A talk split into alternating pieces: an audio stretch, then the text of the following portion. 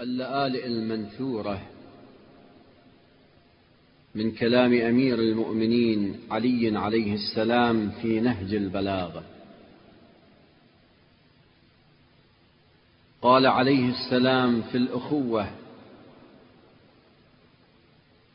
شر الإخوان من تكلف له إذا احتشم المؤمن أخاه فقد فارقه لا تصحب المائق فإنه يزين لك فعلا. ويود أن تكون مثلا. أصدقاؤك ثلاثة. وأعداؤك ثلاثة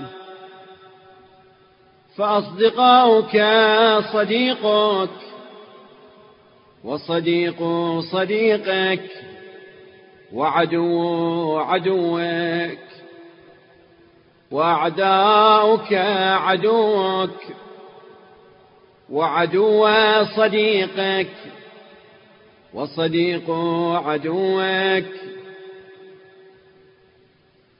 أحبب حبيبك هونا ما. عسى أن يكون بغيضك يوما ما. وأبغض بغيضك هونا ما.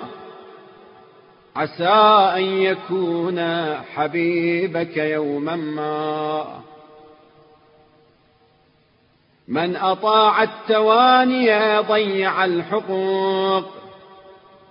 ومن أطاع الواشية ضيع الصديق.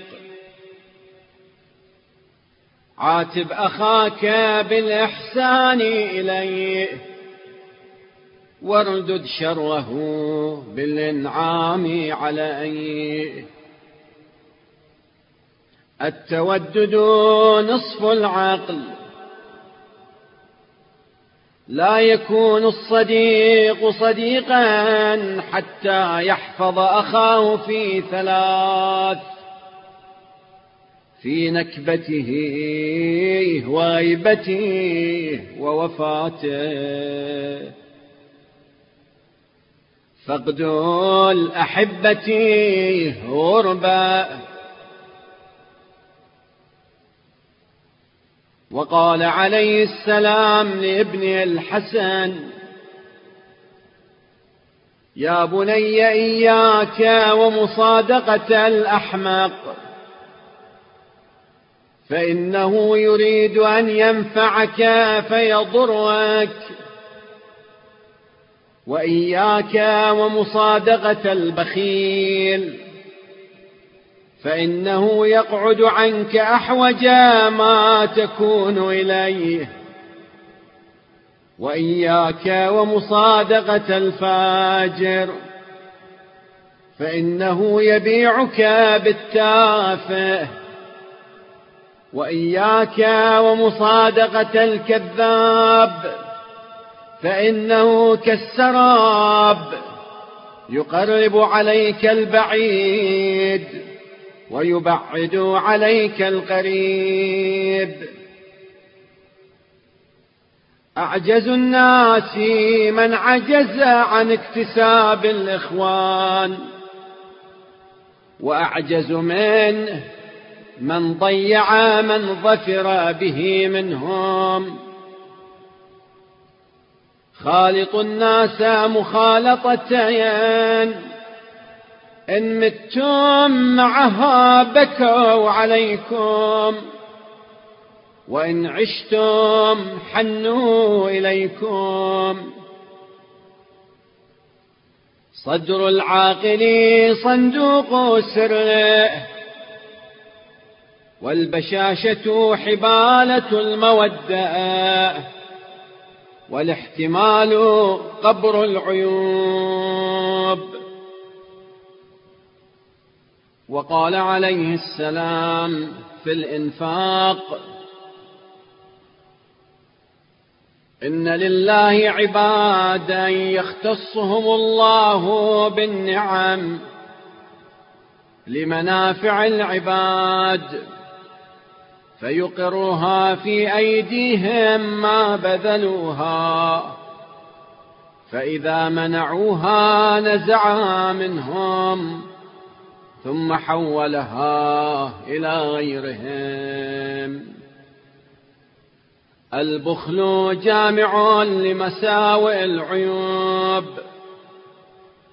وهو زمام يقاد به إلى كل سوء.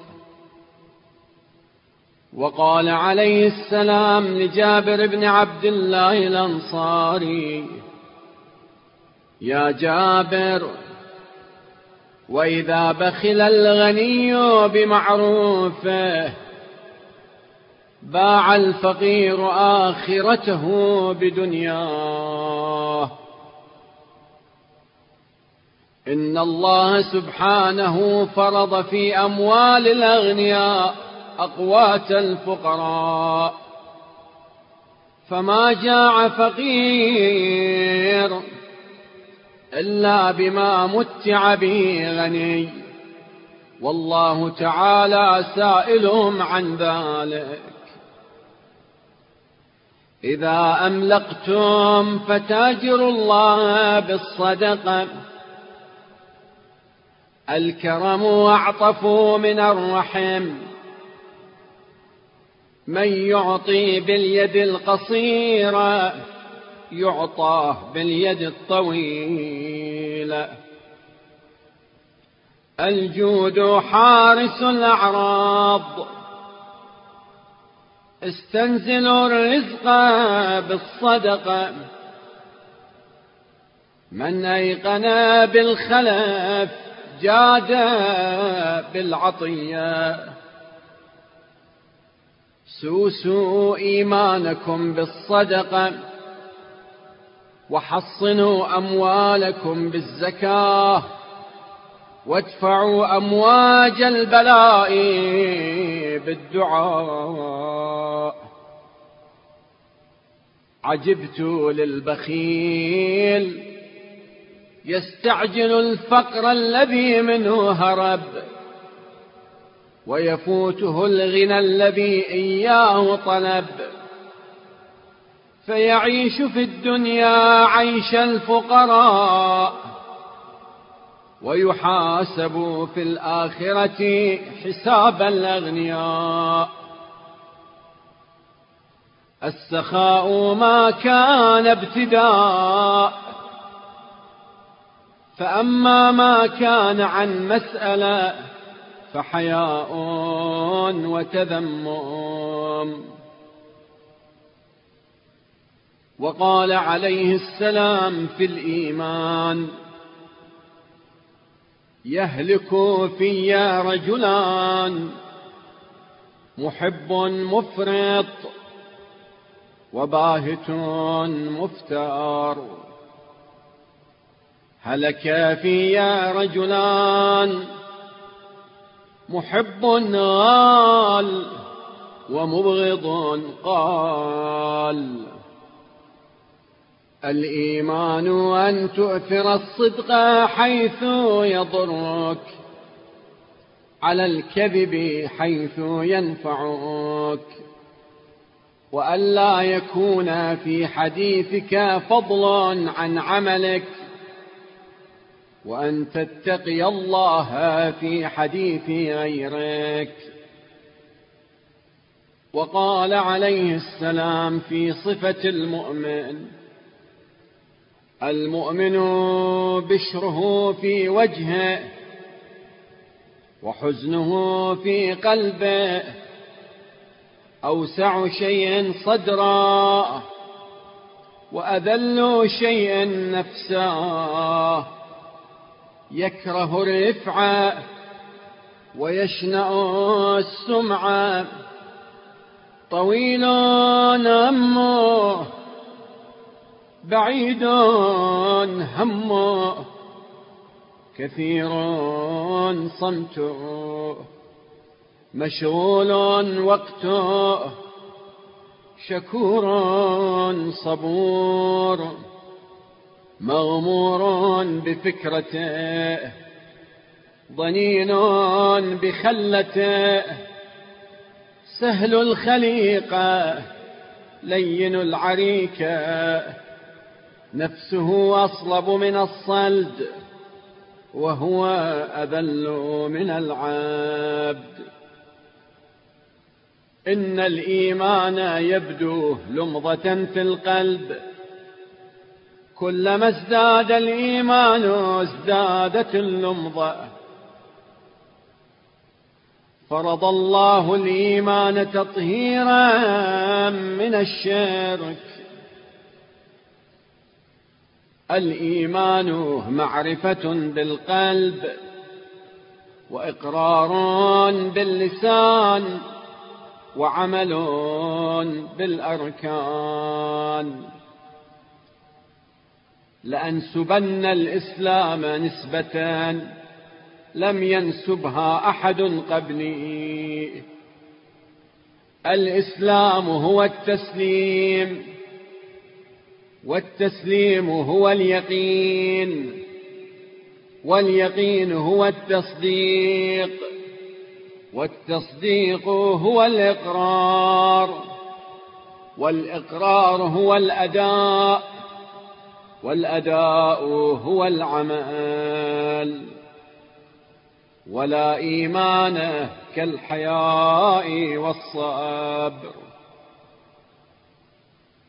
وقال عليه السلام في التواضع ما لابن آدم والفخر أوله نطفة وآخره جيفة ولا يرزق نفسه ولا يدفع حتفه. ما أحسن تواضع الأغنياء للفقراء طلبا لما عند الله وأحسن منه تيه الفقراء على الأغنياء اتكالا على الله. ضع فخرك واحطط كبرك واذكر قبرك.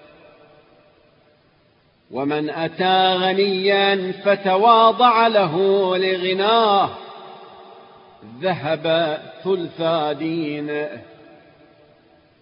وبالتواضع تتم النعمة.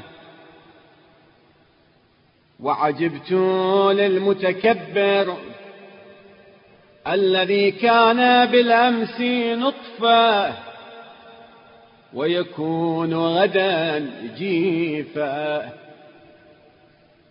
ولا حسب كالتواضع.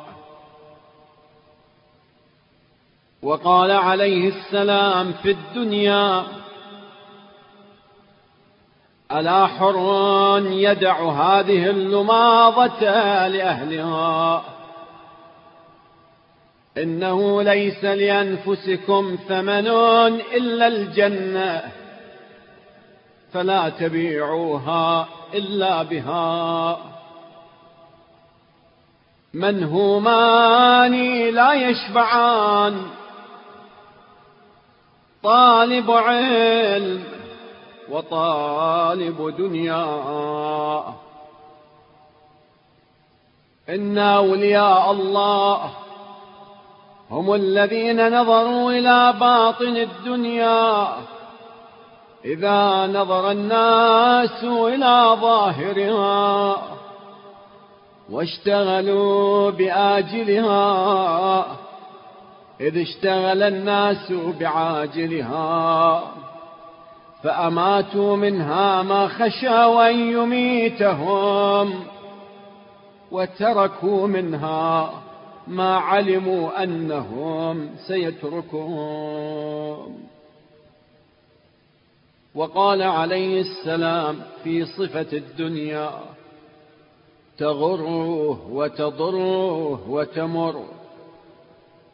إن الله تعالى لم يرضها ثوابا لأوليائه ولا عقابا لأعدائه. وإن أهل الدنيا كركب بينما هم حلوا. إذ صاح بهم سائقهم فارتحلوا. من هوان الدنيا على الله أنه لا يعصى إلا فيها ولا ينال ما عنده إلا بتركها. الناس في الدنيا عاملان. عامل عمل في الدنيا للدنيا. قد شغلته دنياه عن آخرته. يخشى على من يخلفه الفقر ويأمنه على نفسه. فيفني عمره في منفعة غيره.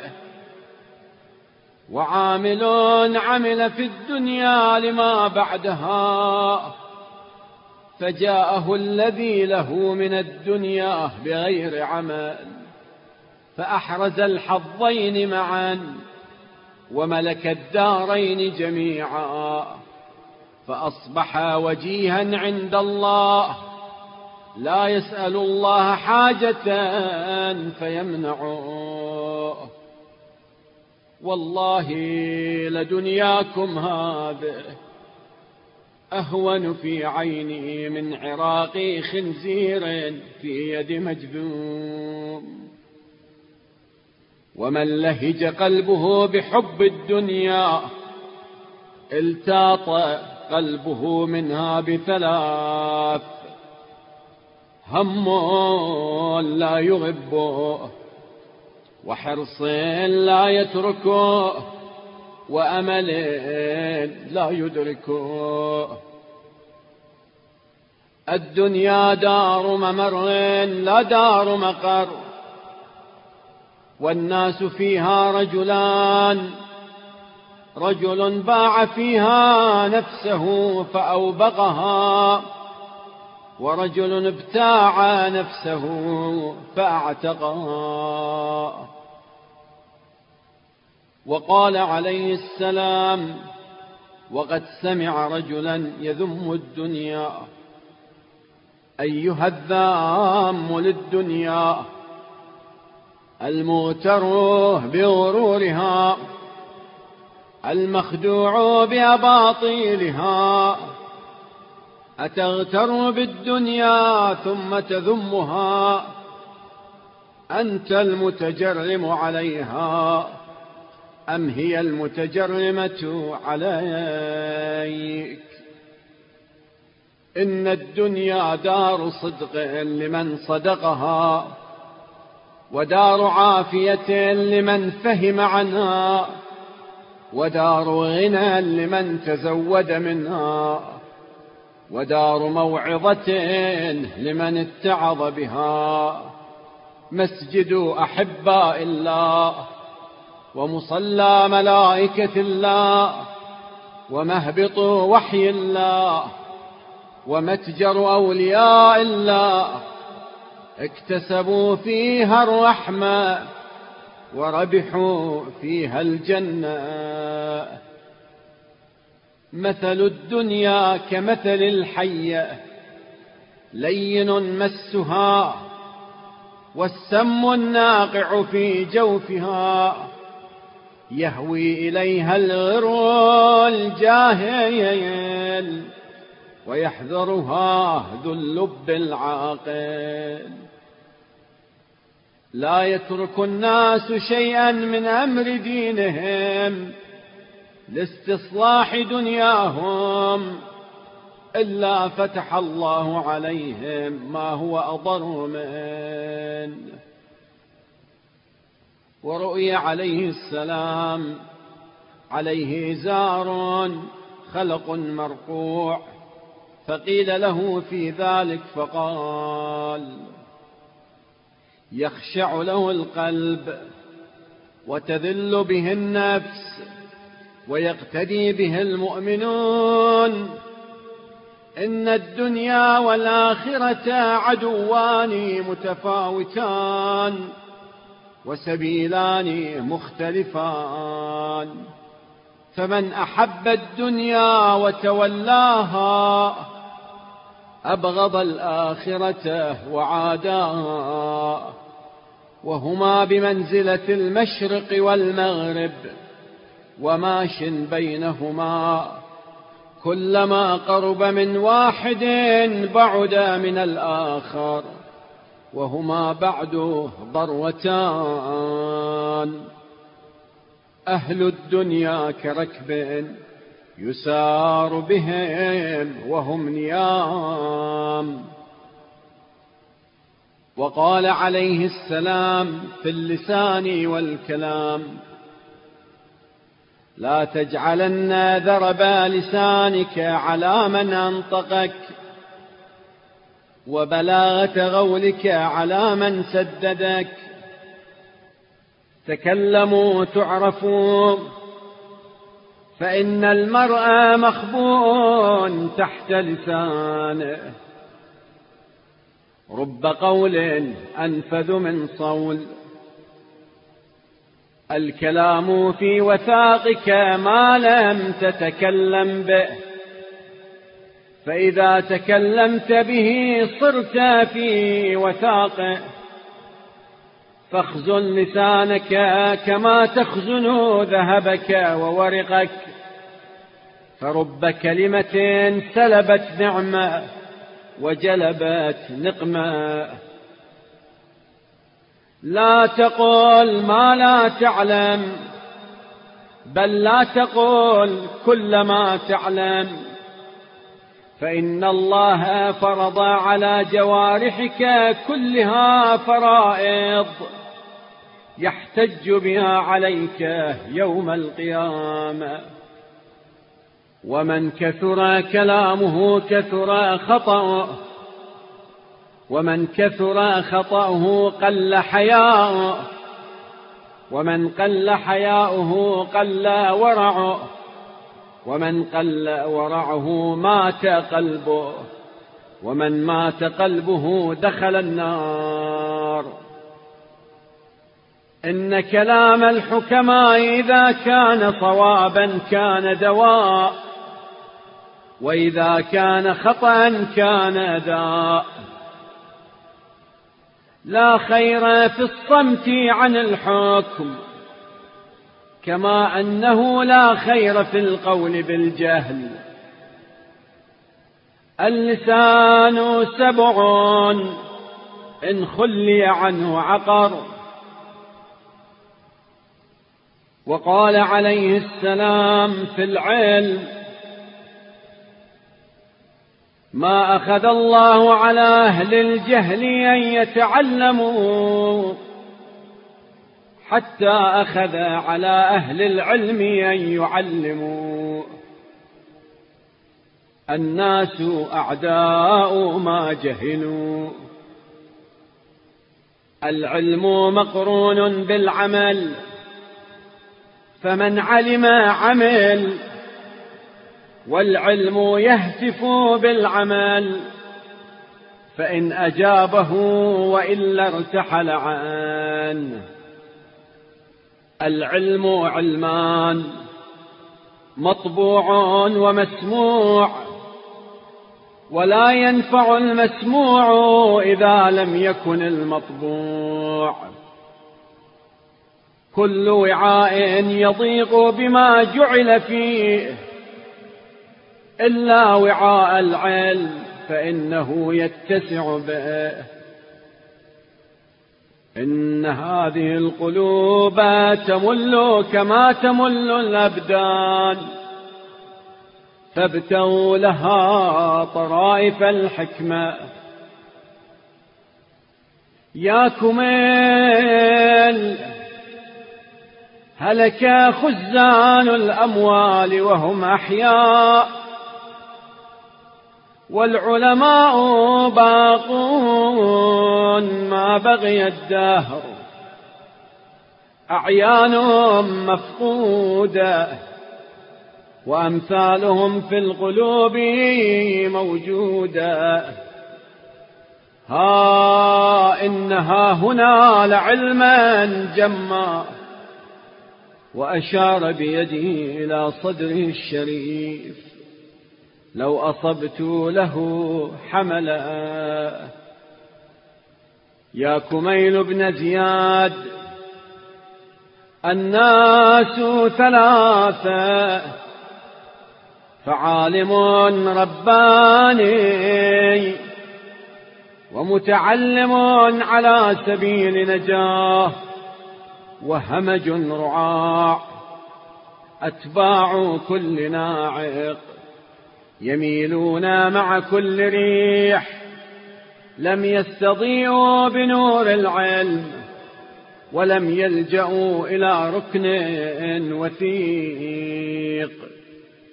يا كميل العلم خير من المال. العلم يحرسك وأنت تحرس المال.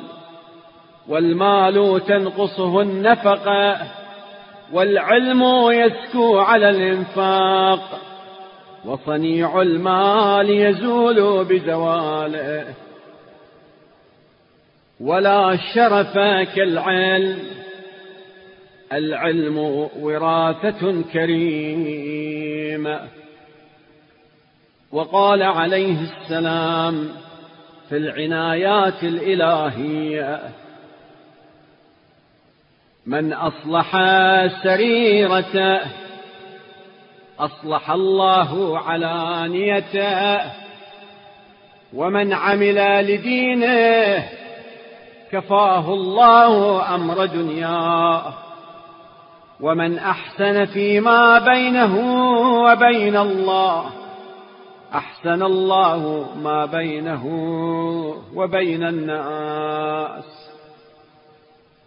من أصلح ما بينه وبين الله أصلح الله ما بينه وبين الناس ومن أصلح أمر آخرته أصلح الله له أمر دنياه ومن كان له من نفسه واعظ كان عليه من الله حافظ. اللهم بلى. لا تخلو الأرض من قائم لله بحجة. إما ظاهرا مشهورا وإما خائفا مغمورا. لئلا تبطل حجج الله وبيناته. وكم ذاه وأين أولئك؟ أولئك والله الأقلون عددا والأعظمون عند الله قدرا. يحفظ الله بهم حججه وبيناته حتى يودعوها نظراءهم ويزرعوها في قلوب أشباههم. ينزل الصبر على قدر المصيبة ومن ضرب يده على فخذه عند مصيبته حبط عمله. من أعطي أربعا لم يحرم أربعا. من أعطي الدعاء لم يحرم الإجابة. ومن أعطي التوبة لم يحرم القبول. ومن أعطي الاستغفار لم يحرم المغفرة. ومن أعطي الشكر لم يحرم الزيادة. إن لله في كل نعمة حقا. فمن أداه زاده منها. ومن قصر فيه خاطر بزوال نعمته. ما كان الله ليفتح على عبد باب الشكر. ويغلق عنه باب الزيادة. ولا ليفتح على عبد باب الدعاء. ويغلق عنه باب الإجابة. ولا ليفتح لعبد باب التوبة. ويغلق عنه باب المغفرة. وقال عليه السلام في القناعة ولا كنز أغنى من القناعة ولا مال أذهب للفاقة من الرضا بالقوت ومن اقتصر على بلغة الكفاف فقد انتظم رواحا وتبوأ خفض الدعاء. والقناعة مال لا ينفد. ومن أكثر من ذكر الموت رضي من الدنيا باليسير. ومن رضي برزق الله لم يحزن على ما فاته. الغنى الأكبر اليأس عما في أيدي الناس. يا ابن آدم لا تحمل هم يومك الذي لم يأتك على يومك الذي قد أتاك.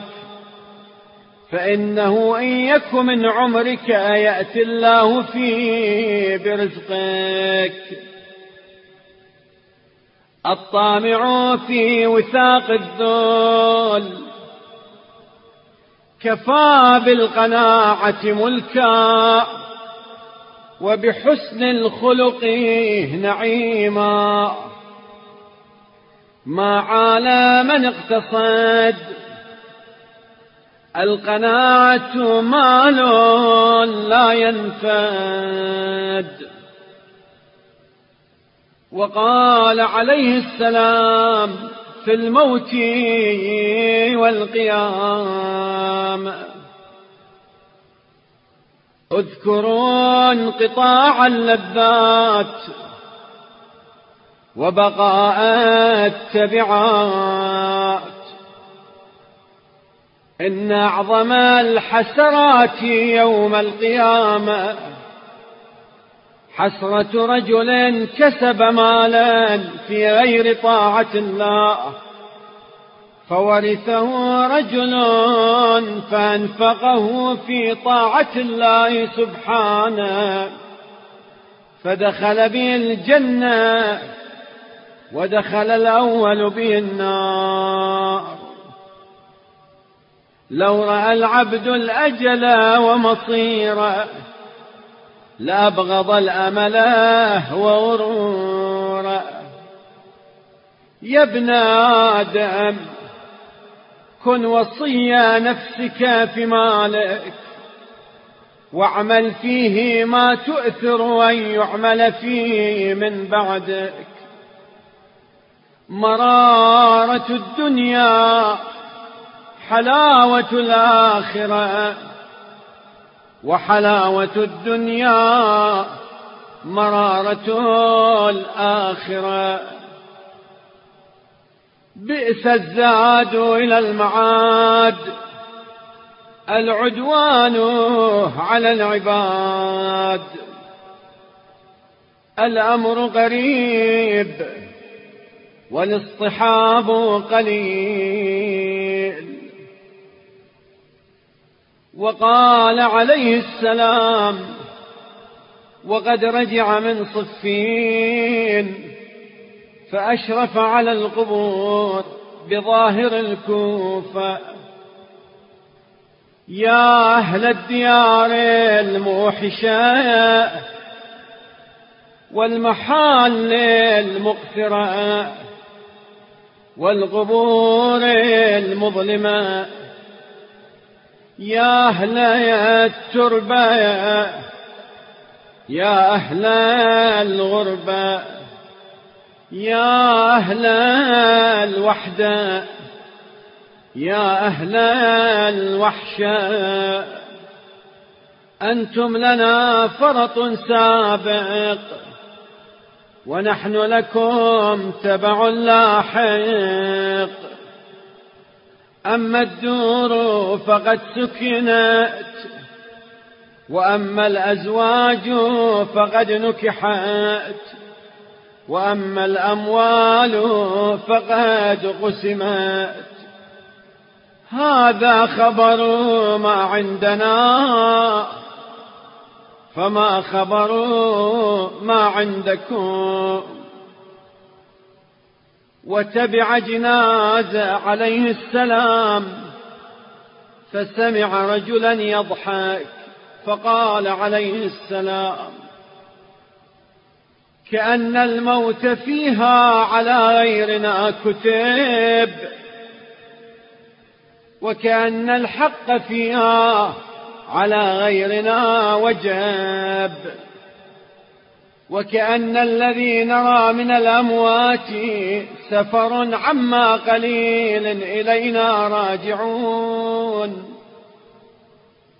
نبوئهم أجداثهم ونأكل تراثهم كأنا مخلدون بعدهم. ثم قد نسينا كل واعظ وواعظ ورمينا بكل فادح وجائحة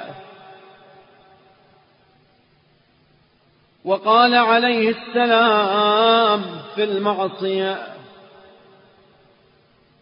أشد الذنوب ما استخف به صاحبه. وقال عليه السلام في بعض الأعياد إنما هو عيد لمن قبل الله صيامه وشكر قيامه وكل يوم لا يعصى الله فيه فهو عيد.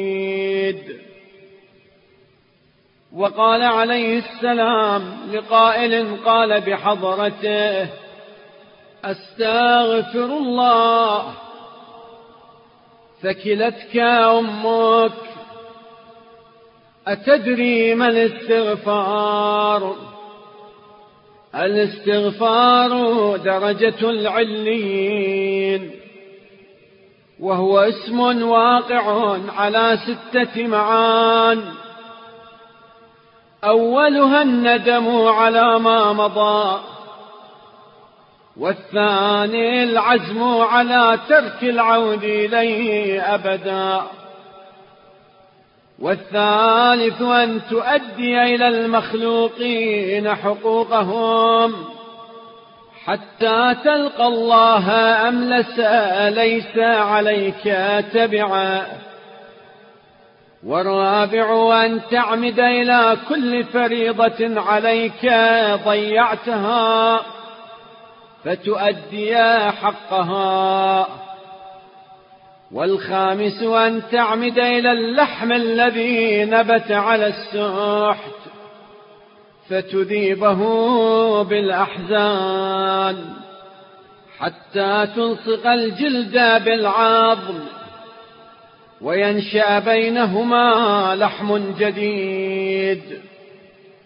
والسادس أن تذيق الجسم ألم الطاعة كما ذقته حلاوة المعصية فعند ذلك تقول أستغفر الله. احذر أن يراك الله عند معصيته ويفقدك عند طاعته. فتكون من الخاسرين. وإذا قويت فاقو على طاعة الله. وإذا ضعفت فاضعف عن معصية الله. أشد الذنوب ما استهان به صاحبه. ما ظفر من ظفر الإثم به. والغالب بالشر مغلوب. اتقوا معاصي الله في الخلوات فإن الشاهد هو الحاكم.